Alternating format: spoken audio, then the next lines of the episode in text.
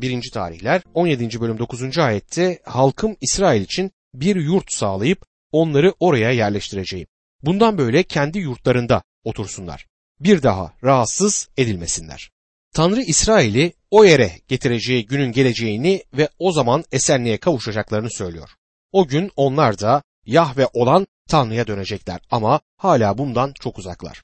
Bugün hala İsrail'de Ortodoks görüşü izleyip izlememe konusunda bir bölünme yaşanmaktadır. 1. tarihler 17. bölüm 10. ayette kötü kişilerde halkım İsrail'e hakimler atadığım günden bu yana yaptıkları gibi bir daha onlara baskı yapmasınlar. Bütün düşmanlarının sana boyun eğmesini sağlayacağım. Rabbin senin için bir soy yetiştirecek bilesin diyor. Bu sözler tam Tanrımızın sözleridir. Davut Tanrı için bir ev yapmak istiyorum diyor. Tanrı da Davut sen bunu yapamazsın çünkü senin elin kana bulanmıştır ve tapınağı senin yapmana izin veremem diyor.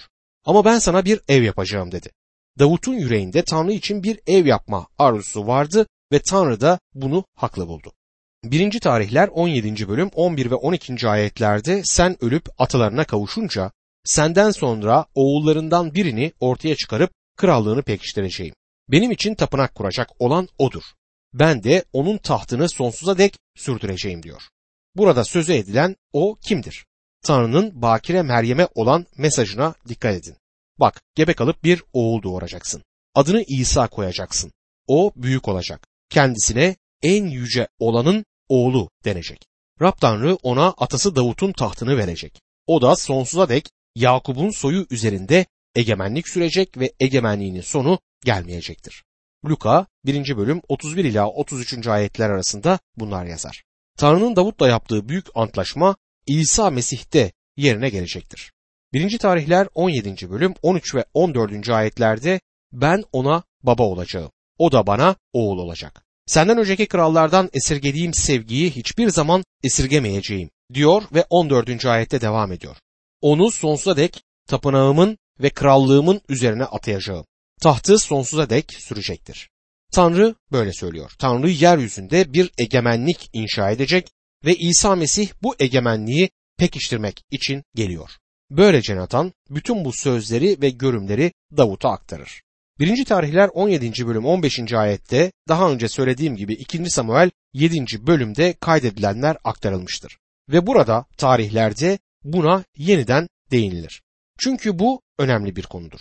1. tarihler 17. bölüm 16. ayette bunun üzerine Kral Davut gelip Rabbin önünde oturdu ve şöyle dedi.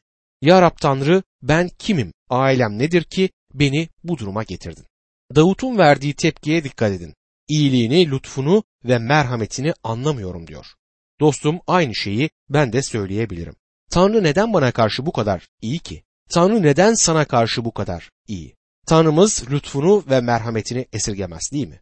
Ona gelmek ve onunla kişisel iletişimde bulunmak ne kadar büyük bir şeydir. Tanrı ile sözü aracılığıyla iletişim kurabiliriz. 1. tarihler 17. bölüm 17. ayette Ey Tanrı sanki bu yetmezmiş gibi kulunun soyunun geleceği hakkında da söz verdin.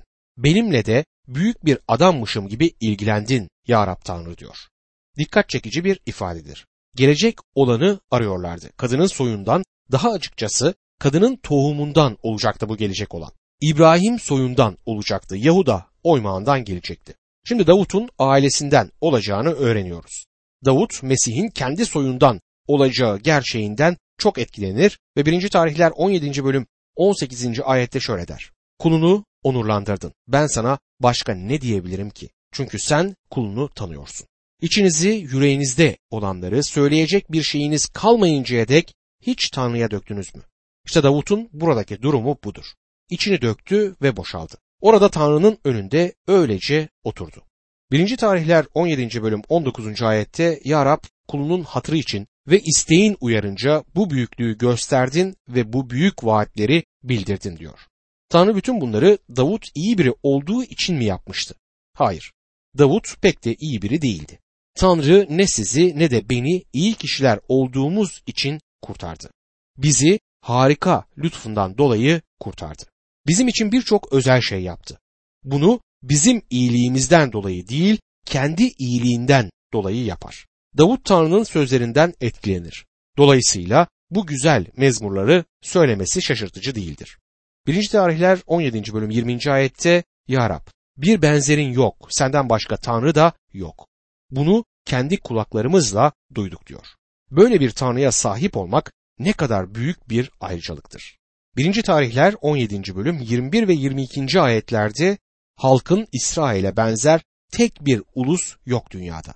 Kendi halkın olsun diye onları kurtarmaya gittin. Büyük ve görkemli işler yapmakla ün saldın. Mısır'dan kurtardığın halkın önünden ulusları kovdun. Halkın İsrail'i sonsuza dek kendi halkın olarak seçtin ve sen de ya Rab onların tanrısı oldun diyor. Davut Tanrı'nın İsrail ulusuna gösterdiği lütfa bakar ve bu lütuf karşısında Tanrı'ya hayran kalır. 1. tarihler 17. bölüm 23 ve 24. ayetlerde ise Şimdi ya Rab kuluna ve onun soyuna ilişkin verdiğin sözü sonsuza dek tut, sözünü yerine getir. Öyle ki insanlar İsrail'i kayıran, her şeye egemen Rab, Tanrı, İsrail'in Tanrısıdır diyerek adını sonsuza dek ansınlar. Yüceltsinler ve kulun Davut'un soyu da önünde sürsün diyor. Davut Tanrı'nın vaat etmiş olduklarına inanır ve bu vaatlere dayanır. 1. tarihler 17. bölüm 25 ila 27. ayetler arasında ise sen ey Tanrım ben kulun için bir soy çıkaracağını bana açıkladın. Bundan dolayı kulun önünde sana dua etme yürekliliğini buldu. Ya Rab sen Tanrısın. Kuluna bu iyi sözü verdin. Şimdi önünde sonsuza dek sürmesi için kulunun soyunu kutsamayı uygun gördün. Çünkü Ya Rab onu kutsadığın için sonsuza dek kutlu kılınacak diyor. 1. tarihler 18. bölüme geldiğimizde konu Davut'un savaşları olur. Bu noktada biri çıkıp şöyle diyecektir. Tarihler kitabının Tanrı'nın görüş açısından verildiğini söylüyorsunuz. Peki savaşlar bu yoruma uyuyor mu? Bu soru eminim birçok kişinin aklını kurcalamaktadır. Bu konuda size birkaç şey söylemek isterim. Yeni antlaşmada Yakup pratik bir tavırla şu soruyu sordu. Savaşların kaynağı nedir? Yakup bu soruyu sormakla kalmadı, aynı zamanda yanıtı da kendisi verdi. Yakup 4. bölüm 1 ve 2. ayetlerde aranızdaki kavgaların, çekişmelerin kaynağı nedir? Bedeninizin üyelerinde savaşan tutkularınız değil mi? Bir şey arzu ediyor, elde edemeyince adam öldürüyorsunuz. Kıskanıyorsunuz, isteğinize erişemeyince çekişip kavga ediyorsunuz. Elde edemiyorsunuz çünkü Tanrı'dan dilemiyorsunuz der. Başka bir deyişle savaşın perde arkasını insanın günahlı yüreği oluşturur. Savaşları protesto etmek çok kolay ama protesto ederek savaşlardan kurtulamayız. Protestoyla bir savaş sona erdirilebilir ama diğerleri yeniden başlar. Çünkü temel sorun insanın günahlı yüreğinden kaynaklanmaktadır. Rabbi İsa dünyamıza geldi ve Luka 11. bölüm 21 ve 22. ayetlerde şöyle dedi. Tepeden tırnağa silahlanmış güçlü bir adam kendi evini koruduğu sürece malları güvenlik içinde olur. Ne var ki ondan daha güçlü biri saldırıp onu alt ettiğinde güvendiği bütün silahları elinden alır ve mallarını yağmalayarak bölüştürür. İsa Mesih bunu neden söyledi? Çünkü dışarıda düşmanlar var. İdeal bir durumda yaşamıyoruz. Rabbin bin yıllık egemenliği gelmedi. İnsan da bunu yapamıyor. Bu dünyaya barışı getirecek olan esenlik prensi, barış başkanı İsa Mesih'tir. O gelinceye dek hazırlıklı olmamızda fayda var. İnsan günah işler işlemez Tanrı şeytana yaratılış 3. bölüm 15. ayette seninle kadını onun soyuyla senin soyunu birbirinize düşman edeceğim. Onun soyu senin başına ezecek. Sen onun topuğuna saldıracaksın dedi. Dostum bunu yok sayamazsınız. Günah bu dünyadan kalkmadan, kötülükler silinmeden savaşlarda yok olmayacaktır. Günah kötülük olduğu sürece savaşlarda olacaktır. Savaşlar belirtidir. Hastalık günahtır. Hastalıkların kökeni günahtır. Sorun günahtan kaynaklanmaktadır. Davut Tanrı'nın bereketlediği kişi oluyor ve sonuç olarak da etrafta bir sürü düşmanı var. Önemsiz bir kral, bir kabile kralı olduğu sürece ona dikkat etmediler. Tanrı Davut'un krallığının bile savaş olan bir dünyada yer aldığı gerçeğine dikkat ettiğini bilmemizi ister. Siz ve ben de böyle bir dünyada yaşadığımıza göre kapılarımızı kilitli tutmamızda fayda var. Ülkemizdeki ve dünyadaki suçlar insan yüreğindeki günahın sonucudur. Şimdi Davut'un savaşlarına bakalım. Burada sözü edilen uluslar İsrail'in süre gelen düşmanlarıydı ve ulus ne zaman güçsüzleşse hemen saldırılarda başlardı. 1. tarihler 18. bölüm 1 ila 4. ayetler arasında şöyle yazar. Bir süre sonra Davut Filistlileri yenip boyunduruğu altına aldı. Gat'ı ve çevresindeki köyleri Filistlerin yönetiminden çıkardı. Moavlıları da bozguna uğrattı. Onlar Davut'un haraç ödeyen köleleri oldular. Davut Fırat'a kadar krallığını pekiştirmeye giden Sova kralı Hadadezer'i de Hama yakınlarında yendi. Bin savaş arabasını, yedi bin atlısını, yirmi bin yaya askerini ele geçirdi. Yüz savaş arabası için gereken atların dışındaki bütün atları da sakatladı diyor. Davut atları neden sakatladı? Çünkü Tanrı halkına krallarının atlarını ya da eşlerini çoğaltmamaları gerektiğini söylemişti. Daha sonra Davut'un oğlu Süleyman at işine girdi ama Davut'un kendisi atlarını çoğaltmadı. Bunlar savaş yağmalarıydı. Davut ölene kadar İsrail'in altın pazarını köşeye sıkıştırmış olduğunu düşünüyorum. Altın orada Yaruşilim'deydi. 1. tarihler 18. bölüm 7 ve 8. ayetlerde ise Davut Hadadezer'in komutanlarının taşıdığı altın kalkanları alıp Yaruşilim'e götürdü. Ayrıca Hadadezer'in yönetimindeki Tivhat ve Kun kentlerinden bol miktarda tunç aldı. Süleyman bunu havuz, sütunlar ve çeşitli eşyalar yapmak için kullandı diyor. Gördüğümüz gibi Süleyman'ın tapınağın yapımında kullandığı malzemeleri Davut topladı. Sonra Hamat kralının ortak bir düşmana karşı zafer kazanan Davut'a takdir armağanları gönderdiğini görüyoruz. 1. tarihler 18. bölüm 11. ayette Kral Davut bu armağanları bütün uluslardan Edom, Moav, Ammonlular, Filistliler ve Ameleklilerden ele geçirdiği altın ve gümüşle birlikte Rabbe adadı diyor. Davut güçsüz oldukları dönemlerde İsrail'e karşı savaşmış olan bu eski düşmanlara karşı zafer kazandı. O diyarda kral olmak için oradaki düşmanları çıkartmak gerektiğini görüyorsunuz. Günümüzde Tanrı'nın çocuğunun da düşmanları vardır. Bize Tanrı'nın zırhını giymemiz söylenir. Düşmanımız etten ve kemikten olan değildir. Düşmanımız ruhsal bir düşmandır. Paulus Efesliler 6. bölüm 12. ayette buna dikkat çeker. Şöyle yazar. Çünkü savaşımız insanlara karşı değil, yönetimlere, hükümranlıklara, bu karanlık dünyanın güçlerine, kötülüğün göksel yerlerdeki ruhsal ordularına karşıdır. İşte sizin ve benim kendimizi içinde bulduğumuz durum budur.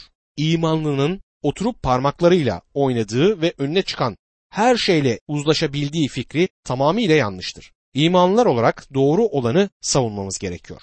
Bir zamanlar bir köy vaizinin insanların çoğu vaatlerin üstüne oturacağı yerde koşulların üstüne oturuyor dediğini duydum. Ne yazık ki bu doğrudur. Yenmemiz gereken ruhsal düşmanlarımız var. 1. tarihler 19. bölüme geldiğimizde Ammon ve Suriye ile olan savaşı görürüz. 19. bölüm Tanrı'nın espri anlayışını gösteren bir olayı kaydetmiştir. Davut'un da hızlı kızan biri olduğunu ama barış içinde yaşamaya gayret ettiğini bu 19. bölüm ima eder. 1. tarihler 19. bölüm 1. ayet şöyle başlar.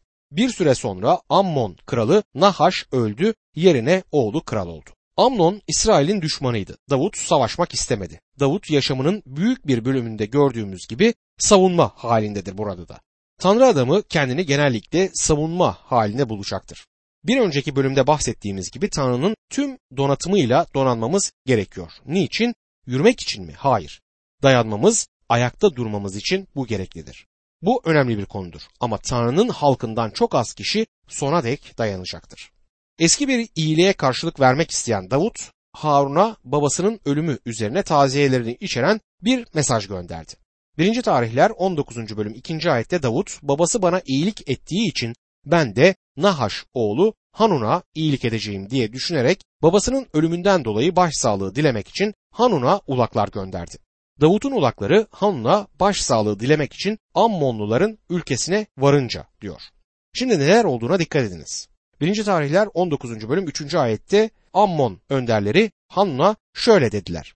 Davut sana başsağlığı dileyen bu adamları gönderdi diye babana saygı duyduğunu mu sanıyorsun? Bu ulaklar ülkeyi araştırmak, casusluk etmek, yıkmak için buraya geldiler.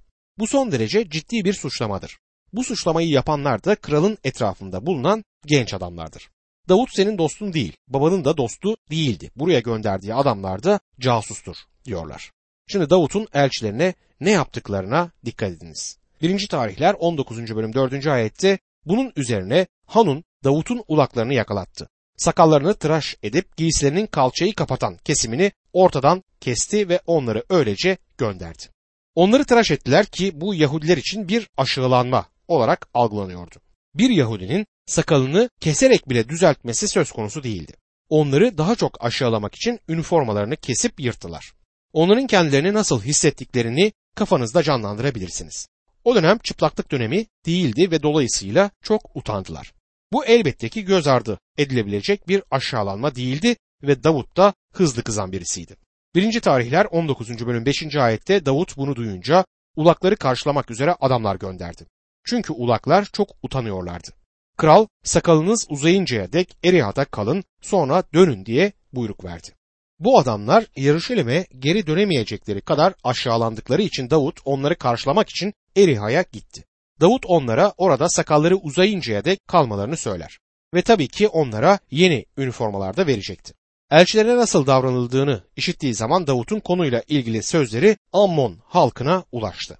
1. tarihler 19. bölüm 6. ayette Ammonlular Davut'un nefretini kazandıklarını anlayınca Hanun'la Ammonlular Aram, Nahareim, Aram, Maaka ve Sova'dan savaş arabalarıyla atlılar kiralamak için bin talant gümüş gönderdiler. Savaşmak isteyen Davut'tan çok Amnon oğullarının yeni kralıydı. Davut'u yenebileceğini göstermek istiyordu. Davut'un elçilerini aşağılarken eminim aklında bu vardı. Bu nedenle Davut'u yenmede yardımcı olmaları için Suriye'den paralı ordu kiralıyor. Davut bunu işitince harekete geçer. 1. tarihler 19. bölüm 8 ila 10. ayetler arasında Davut bunu duyunca Yoav'ı ve güçlü adamlardan oluşan bütün ordusunu onlara karşı gönderdi. Ammonlular çıkıp kent kapısında savaş düzeni aldılar. Yardıma gelen krallar da kırda savaş düzenine girdiler. Önde arkada düşman birliklerini gören Yoav, İsrail'in en iyi askerlerinden bazılarını seçerek Aramlıların karşısına yerleştirdi. Suriye en iyi orduya sahipti. Bundan dolayı Yoav Suriyelilere karşı durmaları için en iyi adamları seçti.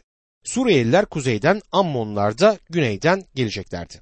1. tarihler 19. bölüm 11 ila 12. ayetlerde geri kalan birlikleri de kardeşi Avişay'ın komutasına vererek Ammonlara karşı yerleştirdi. Yoav, Aramlılar benden güçlü çıkarsa yardımıma gelirsin dedi. Ama Ammonlular senden güçlü çıkarsa ben sana yardıma gelirim. Bu plan çok iyiydi. Kardeşine yenilecek olursa yardımına geleceğini ama kendisi yenilecek olursa onun kendi yardımına gelmesini söyledi. Güçlerini saldırının en yoğun olduğu yerde birleştireceklerdi. Bu iyi bir stratejiydi. 1. tarihler 19. bölüm 13 ve 14. ayetlerde güçlü ol. Halkımızın ve Tanrımızın kentleri uğruna yürekli olalım. Rab gözünde iyi olanı yapsın. Yoav'la yanındakiler Aramlılara karşı savaşmak için ileri atılınca Aramlılar onlardan kaçtı. Yoav gerçekten iyi bir ordu mensubu, gerçek bir askerdi. Yoav'ın Davut'un yönetimi altında yetişmiş olduğunu düşünüyorum. Askerlik açısından bakıldığında Davut'la Yoav büyük bir olasılıkla en iyi askerlerdi. 1. tarihler 19. bölüm 15. ayette Aramların kaçıştığını gören Ammonlular da Yoav'ın kardeşi Avişay'dan kaçarak kente girdiler. Yoav ise Yaruşilim'e döndü. Yoav şimdi Yaruşilim'e rapor vermek için geri döner. 1. tarihler 19. bölüm 16. ayette İsraillerin önünde bozguna uğradıklarını gören Aramlılar ulaklar gönderip Fırat ırmağının karşı yakasında Hadadezer'in ordu komutanı Şofak'ın komutasındaki Aramlıları çağırdılar diyor. Yani takviye güç istiyorlar. 1. tarihler 19. bölüm 17 ila 19. ayetler arasında ise Davut bunu duyunca bütün İsrail ordusunu topladı. Şeria ırmağından geçerek onlara doğru ilerleyip karşılarında savaş düzeni aldı. Davut savaşmak için düzen alınca Aramlılar onunla savaştılar. Ne var ki Aramlılar İsrail'in önünden kaçtılar.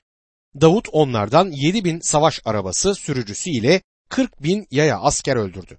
Ordu komutanı Şovak'ı da öldürdü. Hadadezer'in buyruğundaki krallar İsrail'in önünde bozguna uğradıklarını görünce Davut'la barış yaparak ona boyun eğdiler. Aramlılar bundan böyle Ammonlara yardım etmekten kaçındılar diyor. Davut savaşa girmek istemiyordu. Bu durumla ilgili olarak Tanrı'nın görüş açısına baktığımızı anımsayın. Tanrı Davut'un Ammon oğullarıyla barış istediğini açıkça belirtir. Onlarla savaşmak istemiyordu. Kendisine karşı hazırlanmış olan orduyu gördüğü zaman önce Yoav'ı gönderdi ve düşman kaçtı. Ancak savaşı bu sona erdirmedi. Düşman takviye gücü getirmek için gitti ve müttefikleriyle beraber İsrail'e karşı birlik oluşturdu. Bu sefer Davut'un kendisi savaşa komutanlık yapmak için olay yerine geldi. Davut'un İsrail'i savaşa soktuğunda kazanmak için savaşa girdiğini müsaadenizle söylemek isterim. Bir ulusun kazanma azmi olmadan savaşması gerçek bir dramdır. Bu gerçekten kötü bir şey. Dostum sırf savaşmak olsun diye savaşmak korkunç bir şeydir. Bir ulus böyle davranırsa kendisini çok kötü, trajik durumlara sokar. Çünkü kazanmaya niyetli olmadığı halde savaşmaktadır. Yaşamın hangi alanında olursa olsun kazanmak için savaşmak büyük yararlar sağlar, canları kurtarır. Bazıları İsrail tarihinin bu kısmını okuyacak ve Tanrı'nın kan kokan bir Tanrı olduğunu söyleyecek. Tanrı insan yaşamını kurtarma yolunu biliyor. Bu yol saldırgana boyun eğdirecek savaşı kazanma yoludur. Dostlarım günahlı bir dünyada yaşıyoruz. Acımasız bir dünya. İnsanlıktan uzak bir dünya. Tanrı cennetinde ve dünyada her şey yolunda diyenlerden alıntı yapmak isterseniz kutsal yazıların öğrettiklerinden alıntı yapmıyorsunuz anlamına gelecektir bu. Burada Tanrı'nın görüş açısını görüyoruz. Dünyada her şey yolunda değildir. İşlerin keyfi olarak yapıldığı bir dönemde yaşıyoruz. Küfürbazlığın yaygın olduğu bir dönem bu zaman. Artık kişisel dürüstlük, kişisel haysiyet ya da insani içtenlik yok. Bir günah dünyasında yaşadığımız gerçeğini kabul etmek zorundayız. Yasalar uygulanmalı ve suçlular cezalandırılmalıdır. Tanrı böyle bir dünyada yaşadığımız sürece zırhını giyinen kuvvetli adamın evini koruyacağını söyler. Burada ilginç olan Tanrı'nın görüş açısını bulmamızdır. Birinci tarihler 20. bölüme geldiğimizde Ammon oğulları ve Filistlilerle olan savaşı görürüz. 20. bölüm Davut'un bu kısımdaki savaşlarını sonuçlandırır.